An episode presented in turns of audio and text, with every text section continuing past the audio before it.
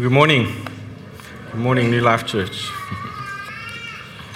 If you take your Bibles, please turn to 2 John. Today I conclude this epistle. We've been studying this short letter for the last few weeks. And you may have noticed that 2 John deals with the same problem as, as 1 John. False teachers were influenced by the beginnings of Gnostic philosophies and they were threatening the church with these false um, teachings. But the difference, the strategic difference between 1 John and 2 John is that while 1 John has no specific individual mentioned or, or church that is um, specified, 2 John has a, has a local group or a house church in mind. It's much more personal. And last week we looked at verse 5 to 9, and in these verses, John is teaching that the church must be on guard to the deceptive nature of the, the false teachers. We need to be discerning, and the only way we can do that effectively uh, is by knowing uh, what is true. Um, so, by abiding in Christ, who is truth personified. So, John is writing to a church that was a loving church. They never had problems with that. Um, this church was hospitable, they were kind, they were friendly. The church was, was very gracious. And, and because of that, they were also vulnerable. Uh, the false teachers were going from house to house among John's congregation, seeking to make converts and taking advantage of the hospitality of these Christians in order to advance their, their cause. So, John writes this letter to establish the, the limits of our hospitality, to establish the limits of, of our, our love. And what he says and what we've learned already is that we love in truth, and we love within the, the confines of, of truth. I mean, we need to be staying loyal to, to that truth. So, before we read, I just want to uh, make full disclosure this morning, I, I have relied heavily upon uh, a message that uh, John MacArthur preached on the same passage, which I thought was, was excellent and that we needed to hear this morning. So, 2 John, um, turn with me to verse 1. We'll read right through to verse 13. The elder to the elect lady and her children, whom I love in truth, and not only I, but also all who know the truth because of the truth that abides in us and will be with us forever. Grace, mercy, and peace will be with us from God the Father and from Jesus Christ, the Father's Son, in truth and love. I rejoiced greatly to find some of your children walking in the truth, just as we were commanded by the Father. And now I ask you, dear lady, not as though I were writing you a new commandment but the one we have had from the beginning, that we love one another. And this is love, that we walk according to his commandments. This is the commandment, just as you have heard from the beginning, so that you should walk in it. For many deceivers have gone out into the world, those who do not confess the coming of Jesus Christ in the flesh. Such a one is the deceiver and the antichrist. Watch yourselves so that you may not lose what we have worked for, but may win a full reward. Everyone who goes on ahead and does not abide in the teaching of Christ does not have God. Whoever abides in the teaching has both the Father and the Son. If anyone comes to you and does not bring this teaching, do not receive him into your house or give him any greeting, for whoever greets him takes part in his wicked works. Though I have much to write to you, I would rather not use paper and ink. Instead, I hope to come to you and talk face to face so that our joy may be complete. The children of your elect sister greet you. Well, let's pray before we get into the word this morning.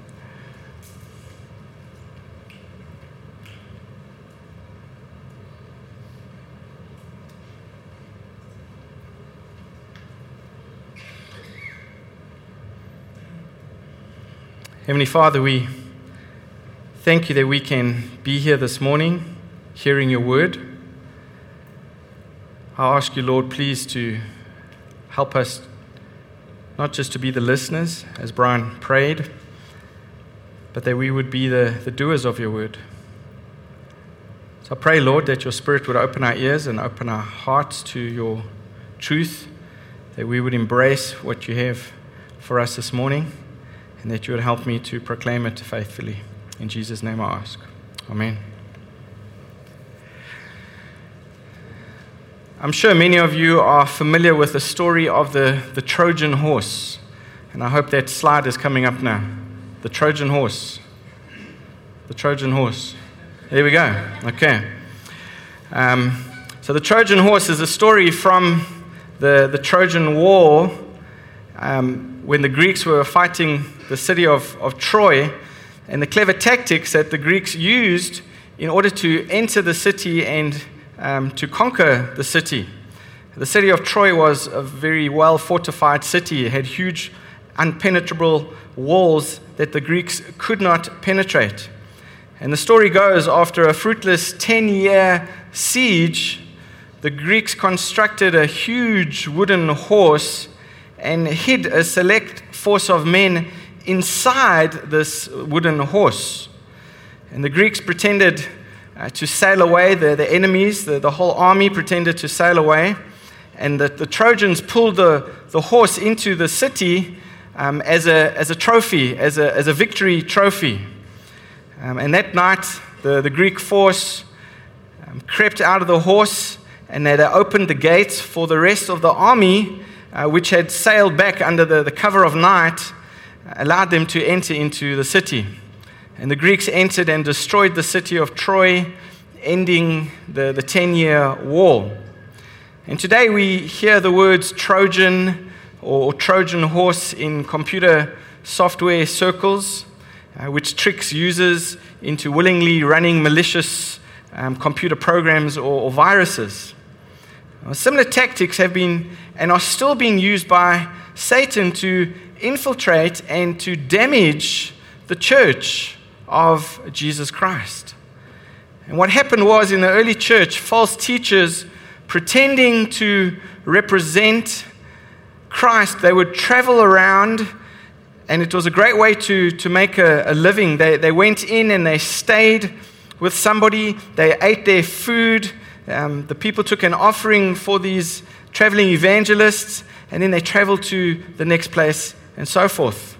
And they just kept getting more money and more money as they, as they went along. And at that time, of course, they were representing Satan. And they were undermining the truth. And they were damaging the lives of the, the people in these churches. And it seems that a lady from the church that John was writing to, who was wanting to be hospitable, she had done this. She had fallen prey to one of these false teachers. She had allowed herself to be put in a very compromising situation, um, a very dangerous situation for both her and the rest of the church. She was giving a place to a false teacher who was implanting himself in the lives of these, of these saints. And so John writes this letter to warn those who were vulnerable. Um, he was, uh, John, being a very loving apostle, warns us about the confines of our, of our love. And here was probably a compassionate, tender hearted, uh, gracious lady and, and her children, they wanted to allow these people who said they were Christians into, into her home. And so the letter is written as a warning. Last week we finished on verse 9 and we saw the purpose or the need for protection from false teachers. I want to do what, what any preacher should not do. I, I want to give you my conclusion first this morning um, to avoid any, any misunderstanding of what this passage is, is teaching. You know, this series we have spoken a lot about truth, but I want to make sure that the truth is, is balanced with, with grace. In John 8, uh, verse 31 to 32, Jesus is speaking to the Jews who had professed faith in him. And he said to them, If you abide in my word, you are truly my disciples, and you will know the truth, and the truth will set you free. So the truth is important because it is the truth that, that sets us free. It is the truth that puts light on our situation and our circumstances and on our sin. And it is the truth that shows us that we have a Savior who can save us from these sins. And the truth is, Christ came to this earth to set sinners free from the curse of sin. And that is indeed good news. The gospel is the good news that there is hope for, for sinners, the worst of sinners. There is the hope of forgiveness. You think about the weeping harlot who was saved by faith in Jesus. There is the hope of reconciliation. You think about the, the broken prodigal son who came home to his father embracing him. There is the hope of holiness. You think of the story of the, the cleansed leper who was touched by Jesus and made, and made whole again. And Paul refers in Colossians chapter 1 verse 23 to the hope of the gospel. And there is no sweeter message of hope in all the world than to hear God announce that when you get up in the morning miserable and depressed with a, with a sense of, of guilt and, and estrangement before a, a holy God, you can go to bed that very night, this very night, with a quiet and peaceful heart, knowing that every sin that you have ever committed and ever will commit is forgiven. And that you can be reconciled to the Almighty God by the death of His Son. And that's the free offer of the gospel. Now, I heard a preacher once say that the wonder of the good news which the gospel brings to us must never be allowed through familiarity to lose its fullness and its vigor. And I fully agree with that, and that's absolutely true. But I want to add to that. I want to add to that this morning in the context of what we are learning in 2 John. The wonder of the good news which the gospel brings to us must never be allowed through false teaching to lose its power and effectiveness. And that's what false teachers do. That's what false teachers do. They water down the gospel, or they take away parts of the gospel that make it lose its power and its effectiveness completely. And I said last week that the problem with false teachers is that they, they undo the work of the gospel. They want us to forget the fact that Christ came to save us from our sins. And false teachers are dangerous because we, we lose our hope if the gospel is no longer effective and able to save us from our sins. And I believe that this is the whole reason for this warning written to us by the Apostle John. So, my first point this morning is from verse 9 to verse 11. And we see the, the purpose of protection. The purpose of protection. The perspective here in verse 9 through 11 is a perspective of protection. Let me read in verse 9 Everyone who goes on ahead and does not abide in the teaching of Christ does not have God. Whoever abides in the teaching has both the Father and the Son. If anyone comes to you and does not bring this teaching, do not receive him into your house or give him any greeting, for whoever greets him takes part in his wicked works. Remember back in 1 John, the apostle repeatedly talks about the marks of a true believer. He said in 1 John chapter 2 verse 22 and 1 John chapter 4 verse 14 and 1 John chapter 5 verse 1 and verse 12 that whoever confesses the Son has the Father also. He has already laid down the reality of this wonderful truth, this truth of, of redemption. And now, here in, in verse 9 in, in 2 John, he repeats this important truth. Everything in the gospel comes down to the Son. If you don't have the Son, you don't have eternal life. If you don't believe in the true Christ, you can't be a true Christian. There's no possibility of knowing God apart from knowing Christ. This is the strongest statement on gospel exclusivity anywhere. It's a package deal. In India, during Easter, which we will celebrate next year, uh, sorry, next week, it was the, the biggest attendance in, in any of the churches. And they would have to have four or five services to accommodate the amount of people who would, who would come to church on Easter. We often called them submarine Christians. They would surface once a year when it was Easter or when it was Christmas. But these people were not even, were not even Christians. They, they, they were either nominal at best or they were unbelievers, worshiping a completely other God. But they would come to church and pay their respects to, to Jesus, the, the Son of God.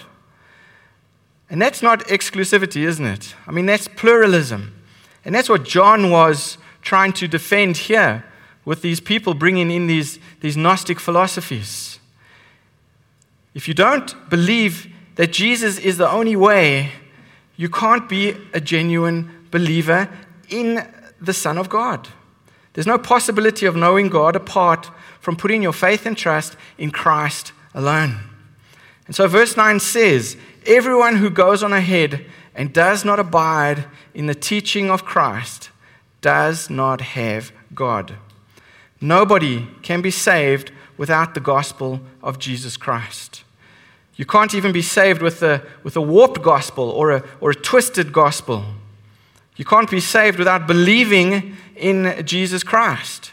You can't even be saved without believing in the one true Christ. Remember in verse 7 and 8, we learned that Satan's strategy is to deceive. Satan's strategy was and still is to deceive. Verse 7, look there. Many deceivers have gone out into the world. And what do they characteristically do? Well, they do not acknowledge Christ as coming in the flesh. So they've twisted the gospel. Verse 8 says, This is the deceiver and the antichrist. And then it says, Watch yourselves. You've got to be alert, be on guard. You've got to protect yourselves. You've got to be loyal to the truth that has been revealed to us in the scriptures. We've got to be careful. Galatians chapter 1, verse 8, Paul says, But even if we or an angel from heaven should preach to you a gospel contrary to the one we preach to you, let him be accursed. And in case you, you didn't get that, look at verse 9. As we have said before, so now I say again if anyone is preaching to you a gospel contrary to the one you received, let him be accursed. That's repetition there, isn't it? Let him be accursed. You can't get to heaven without the gospel. You can't get there with a warped gospel a watered down gospel. Anyone who doesn't acknowledge the true Christ and the true gospel does not know God. And that's a sad thing to think about, especially with Easter coming up and all those millions of people who will be in church over the Easter weekend. There are people there who will not acknowledge that Jesus is the Son of God and He is the only way we do not acknowledge it, they do not know God. The one who abides in the teaching of Christ about Christ, by what the Bible says Christ is, he has both the Father and the Son. That's what the scriptures teach. So just because someone uses the term Jesus doesn't mean they, they represent him. My father in law was a, a miner. He worked in the gold mines, and he used to say, Gareth, all that glitters is not gold. All that glitters is not gold. And that's exactly what John the Apostle is telling us here this morning. People may represent Jesus, but that doesn't mean that they are bringing the message of Jesus. Deceivers have been sent, remember? They've been sent, and they may well represent Satan. We need to be discerning. We have to look for the truth. We need to know the truth. We need to arm ourselves with the truth. And so, verse 9 says, Anyone who goes too far, in other words, anyone who's offering us a different type of gospel, different to, to what? To what the scriptures have told us, to what the scriptures have said, are not from God. Be careful. They are not from God. So when somebody comes along and offers teaching beyond scripture, we have a problem. We have a problem. 1 Corinthians 4:16 says, I have applied all these things to myself and Apollos for your benefit, brothers, that you may learn by us not to go beyond what is written. Underline that in your Bibles. Do not go beyond what is written. Even Apostle Paul, even Apostle Paul was saying this. Do not go beyond what is written. So that is the principle here of protection. And when you meet someone who has perverted the truth, who has changed it, who has added to it, who has gone beyond it, act wisely. That's what, that's what John is saying. Act wisely. Look at verse 10. If anyone comes to you and does not bring this teaching, do not receive him into your house or give him any greeting. So remember, John is the apostle of love. And he has just re emphasized loving in verse 5 and the need for us to, to love one another.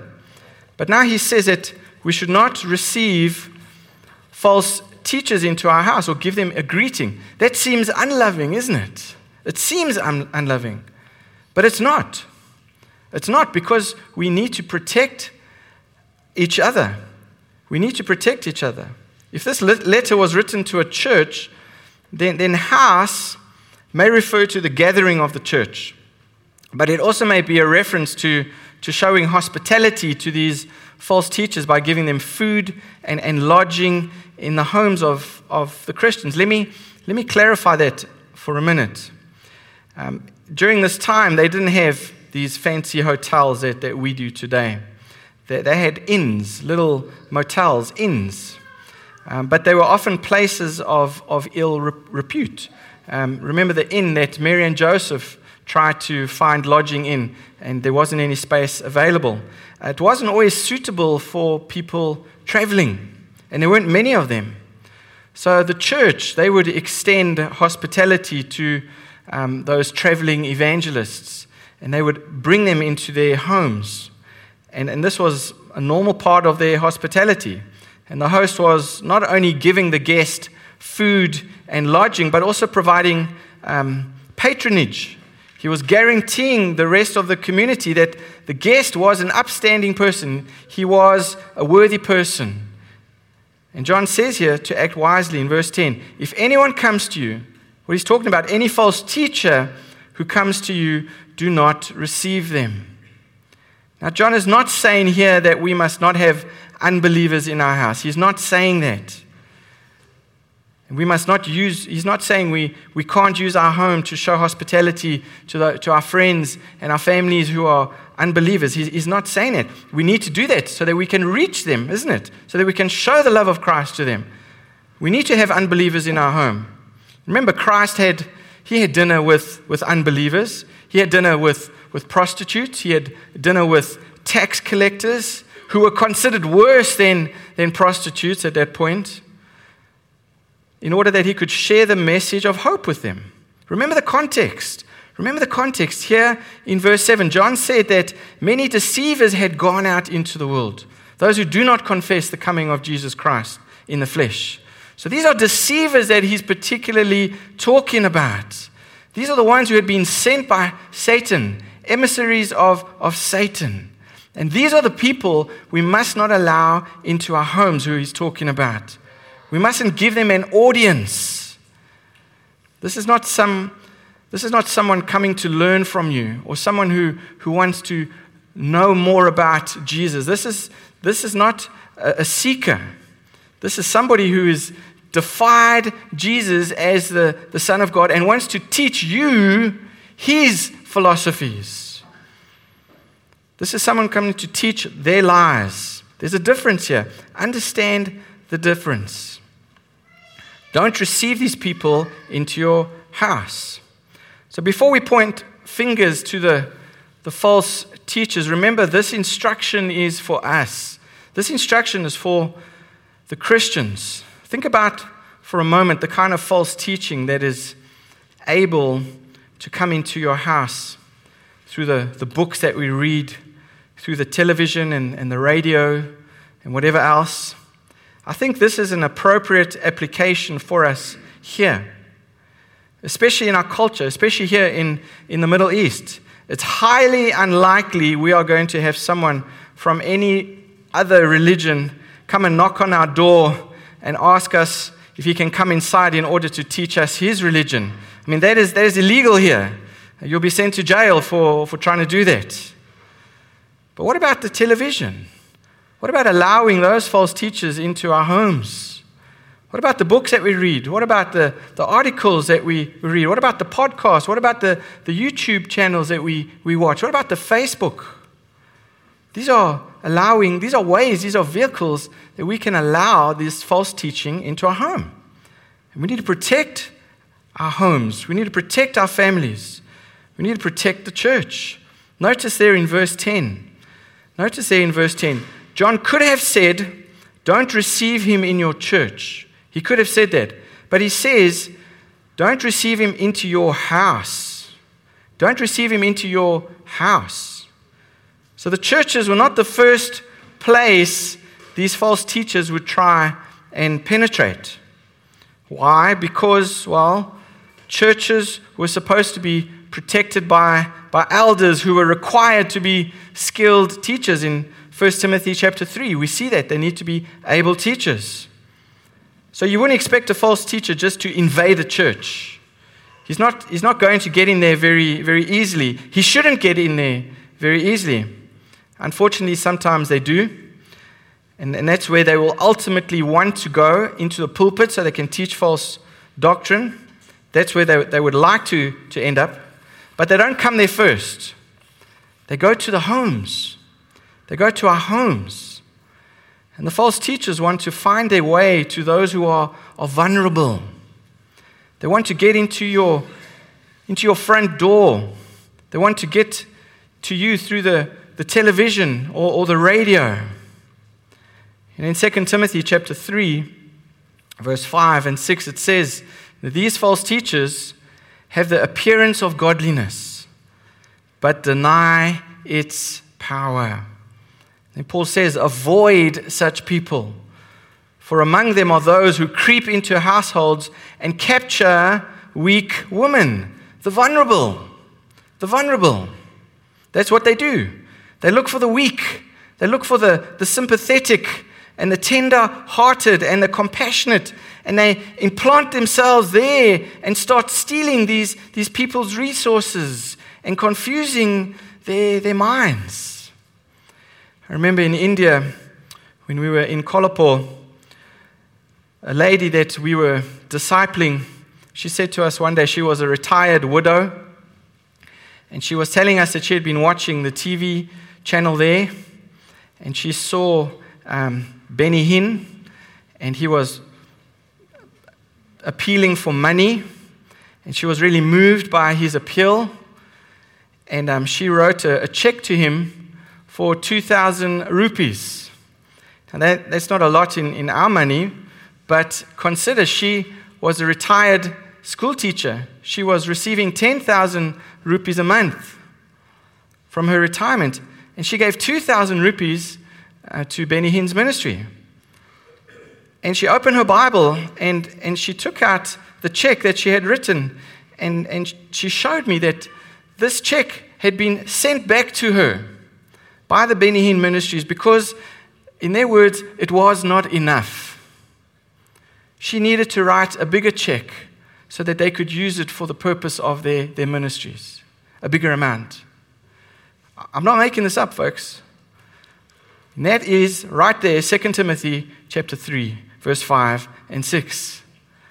Among them are those who creep into households and capture weak women, the vulnerable, the weak, the, the, the tender hearted, the, the, the compassionate. So we need to be wise.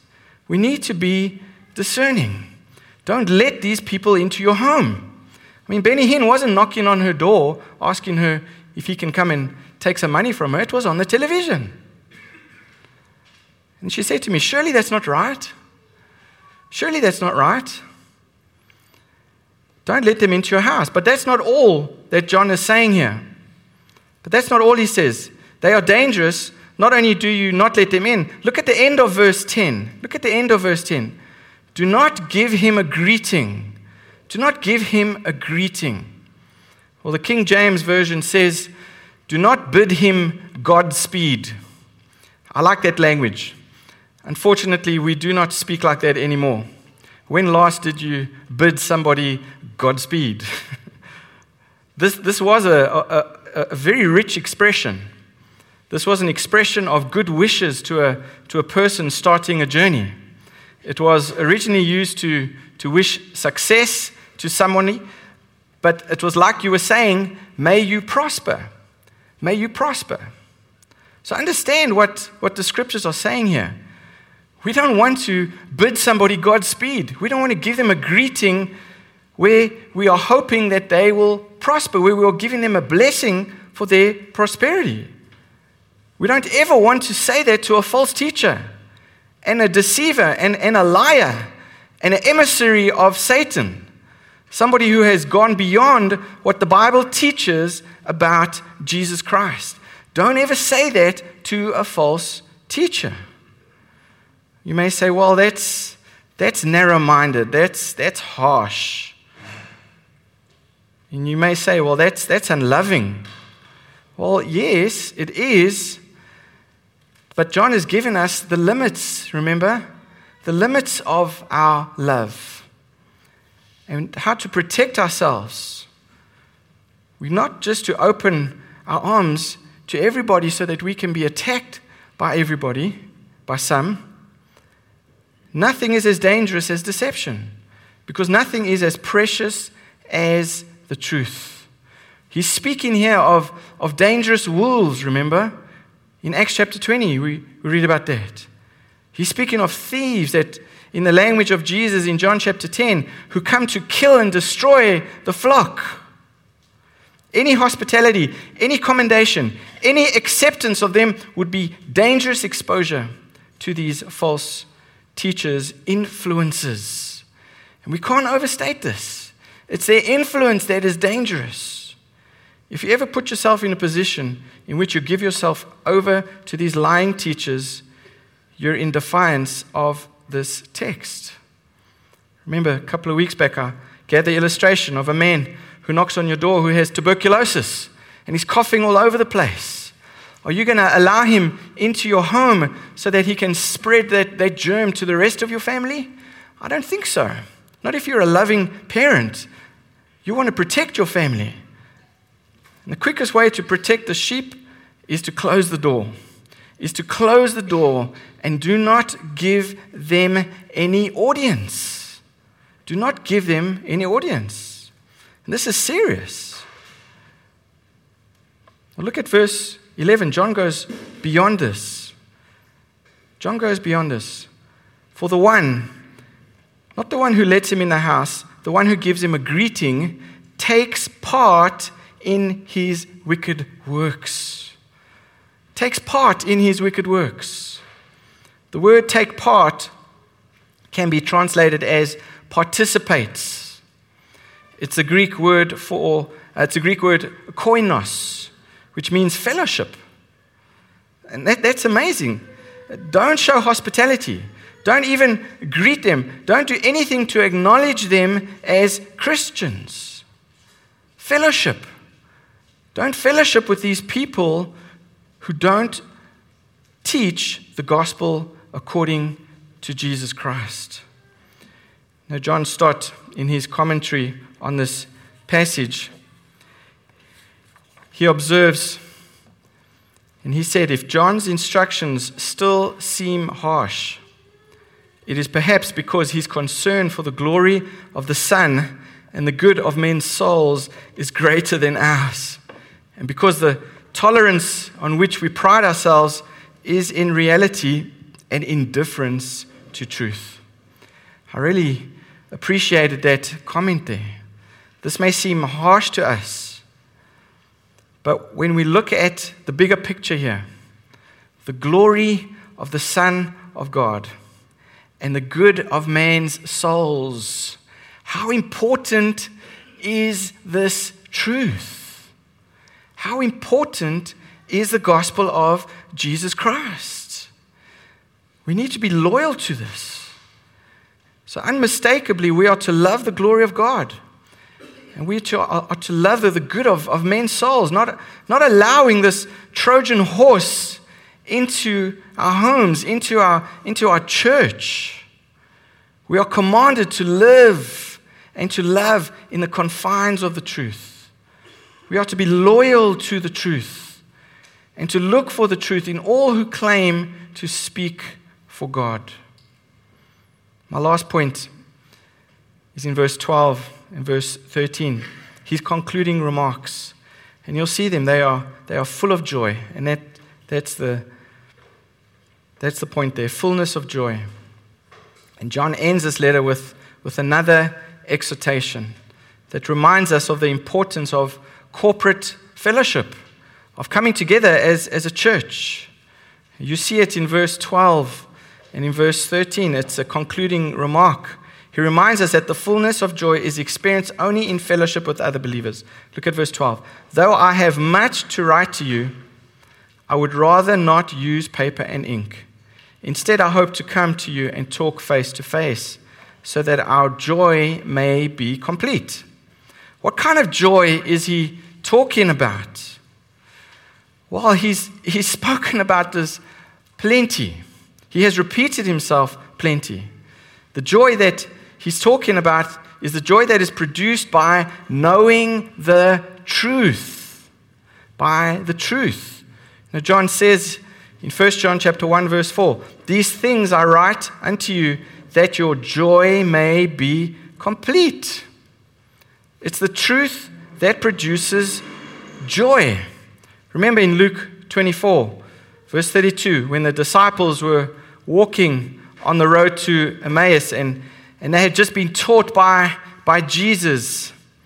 And what did they say? They said, Did not our hearts burn within us while he talked with us all the way? I mean, that wasn't physical fire. They were, their hearts were burn, burning with, with complete joy and complete satisfaction because they had been learning the truth from Jesus himself.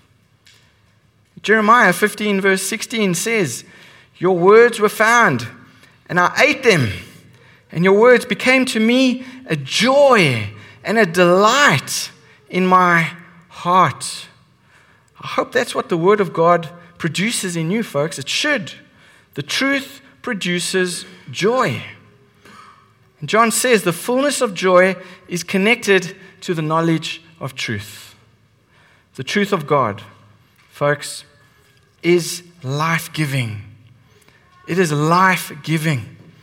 It saves us, it sanctifies us, it assures us of eternal glory, and it protects us. It protects us from the devil. And so we need to live in the truth. We need to love the truth. And we need to be loyal to the truth. And John's saying that he longs to come to these Christians and that he and they might know the joy of face to face fellowship. You see, John knows that fulfilled joy in, in the Christian life is, is connected very personally, not only to communion with God, but also communion with each other. And that's why belonging to a church is so important, folks. We are not saved to be independent Christians. We are saved to be part of a body of believers. He is the head, we are the body. We work together for His glory and for our joy. There are so many Christians today who say, Well, I can worship God, I, I just do it on my own, on a golf course, in nature, or on a boat, or when I'm fishing, I'm communing with God and, and what He's created. I worship God. I don't need a church to worship on a, on a Friday. And John says there's no joy there, there's no truth there.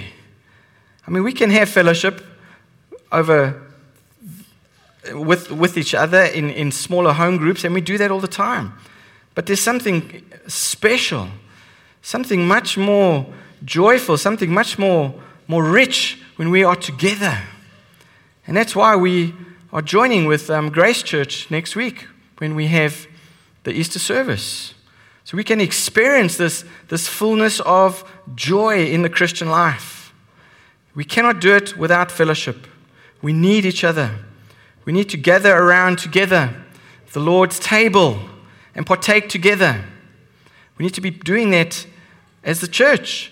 We need to be observing baptism together, showing the means of grace. And that's what we'll do next Friday. And I hope you'll join us early in the morning, 7 o'clock, encouraging those who are getting baptized, those who are professing their, their faith. Come and be part of that wonderful fellowship. We need each other. We can't be indifferent about fellowship with one another. We need one another. And God did, God did not intend us to grow in grace or experience joy apart from one another. And that's why He says, I long to be with you, to come to you and talk face to face. It's one thing writing an email, isn't it? Or writing a WhatsApp. But it's something completely different talking to somebody face to face. And John knew that. And we should know that. That's why we need to come together. And John longs to be with these Christians. And don't you love the greeting that he gives here? The greeting of the sister congregation at the end of the end of this letter. And the children of your chosen sister greet you. Isn't that a, isn't that a beautiful way for one church to send a greeting to another church? But you see here that the greeting itself rests on this union, on this fellowship that we have in Jesus Christ. Our fellowship, our friendship should be based on the Lord Jesus Christ. Our greatest friendships should be based in the Lord Jesus Christ. And I know we have friends in different circles, and I'm not saying that's wrong. But when it comes to the Lord Jesus Christ, our deepest and most greatest and most satisfying friendships should be with one another because of the Lord Jesus Christ. This is the whole principle of fellowship that he's talking about here.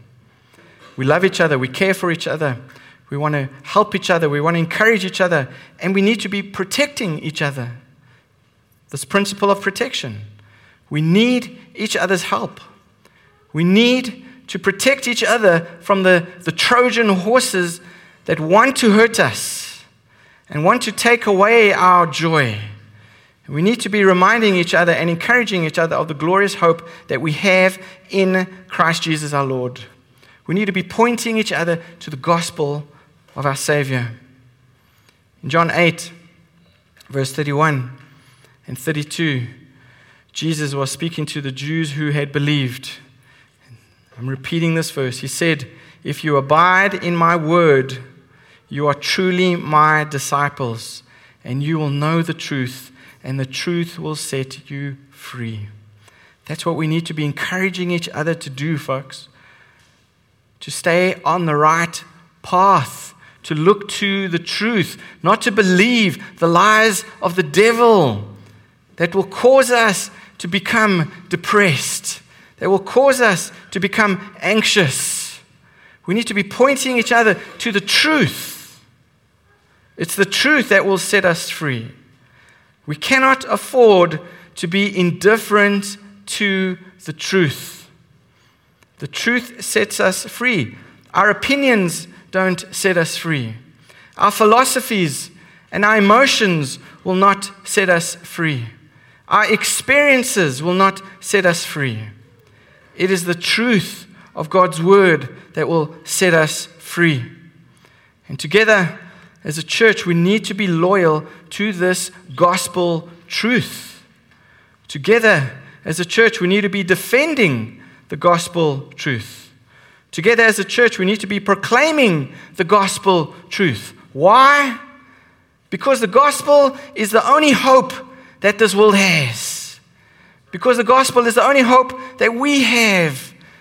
And we forgetful people, are we not? We need to be reminded of the work of the gospel even in our own lives. Preaching the gospel to ourselves, preaching the gospel to the world. Don't ever forget the fact that Christ came to save us from our sins.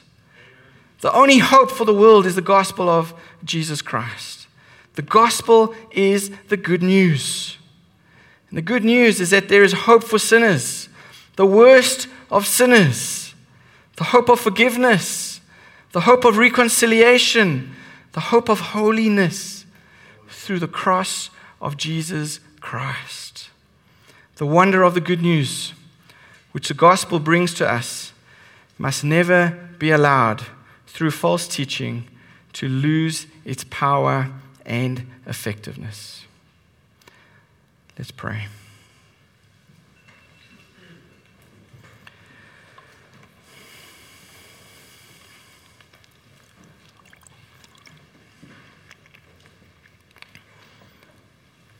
Father, we do pray this morning that you would burn this truth on our hearts. Father, that we would be committed to what the scriptures tell us about the gospel of Jesus Christ. That we would love the gospel, that we would be loyal to the gospel that we would defend the gospel from the philosophies and the false teachings of this world, that we would point each other to truth, that we would be hopeful people because the truth is setting us free. And Lord, I'm sure Satan has his strategies, and Satan wants to turn us away from the truth of your word to believe in our own experiences, to believe in our feelings, to believe in our emotions. But Lord, your word is truth. May we hide your word in our hearts that we may not sin against you.